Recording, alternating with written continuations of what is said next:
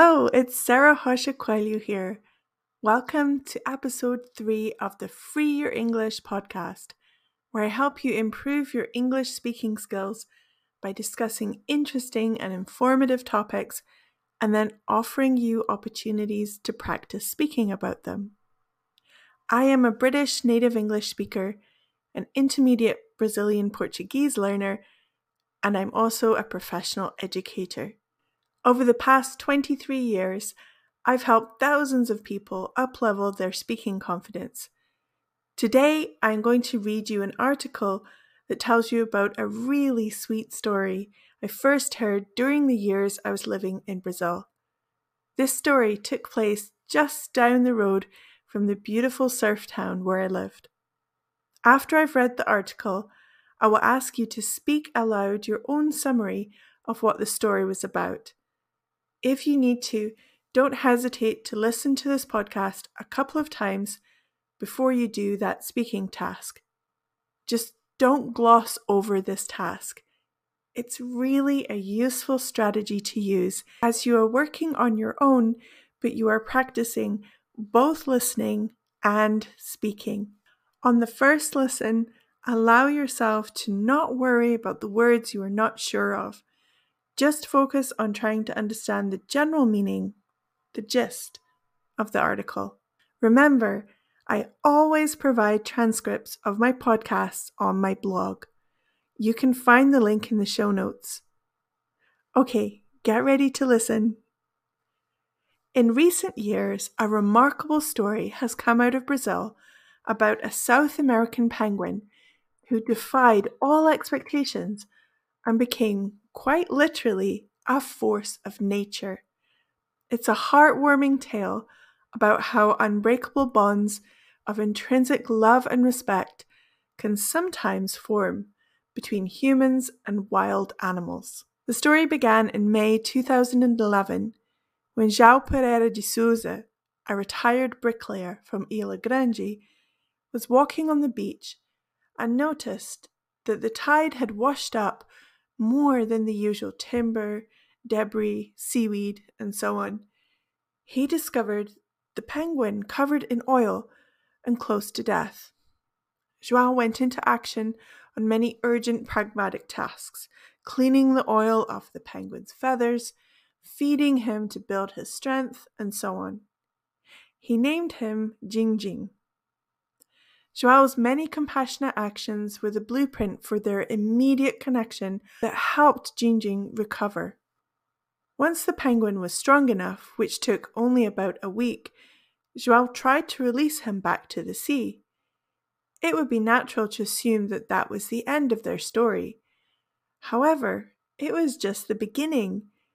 Their first interactions became just the tip of the iceberg of their connection. Surprisingly, the bird refused to leave. Dindim returned to Joao's backyard at Provetá Beach on the same day and stayed there until February the following year, when Dindim did return to the sea. At that point, Joao thought for certain he would never see Dindim again. But a few months later, the penguin was back. Every year since then, Dindim has returned essentially to visit Joao. The story gained global attention and has been shared widely, as you don't have to be an idealist to be utterly charmed by their unlikely friendship.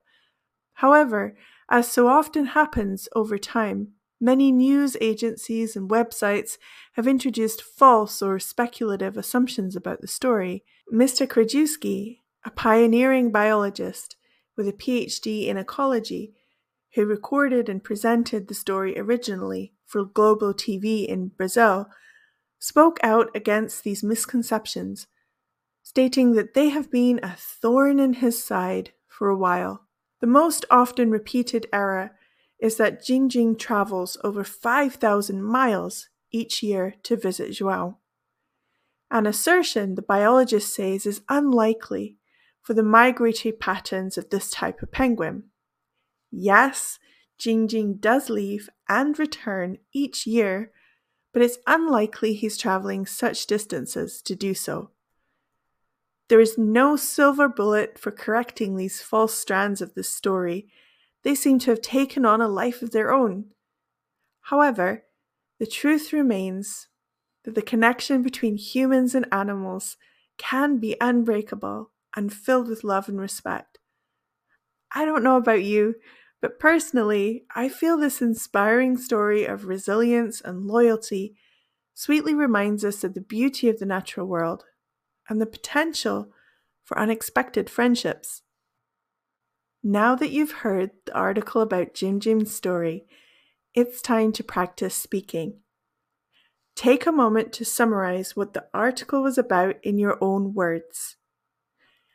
Don't just think about doing this speaking task, actually do it.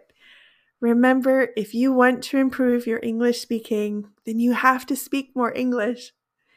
That's simple to say, I know, but it's also true. This article we read today is from my membership called the English Speaking Society. It's from the April material, which is focused on the topic of nature. When you join the English Speaking Society, for only £7 a month, you can get your hands on reading, writing, listening, and of course, speaking material that will help you uplevel your English. The link to find out more is in the show notes.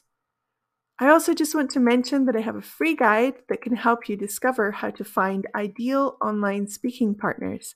You can find full details in the show notes as well. Be sure to subscribe to the Free Your English podcast so you can catch all the future episodes.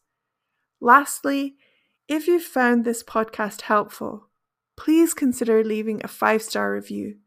Your feedback will help the podcast to grow and reach more learners like you who would like to improve their English speaking skills. Thank you for listening, and I'll catch you in the next episode.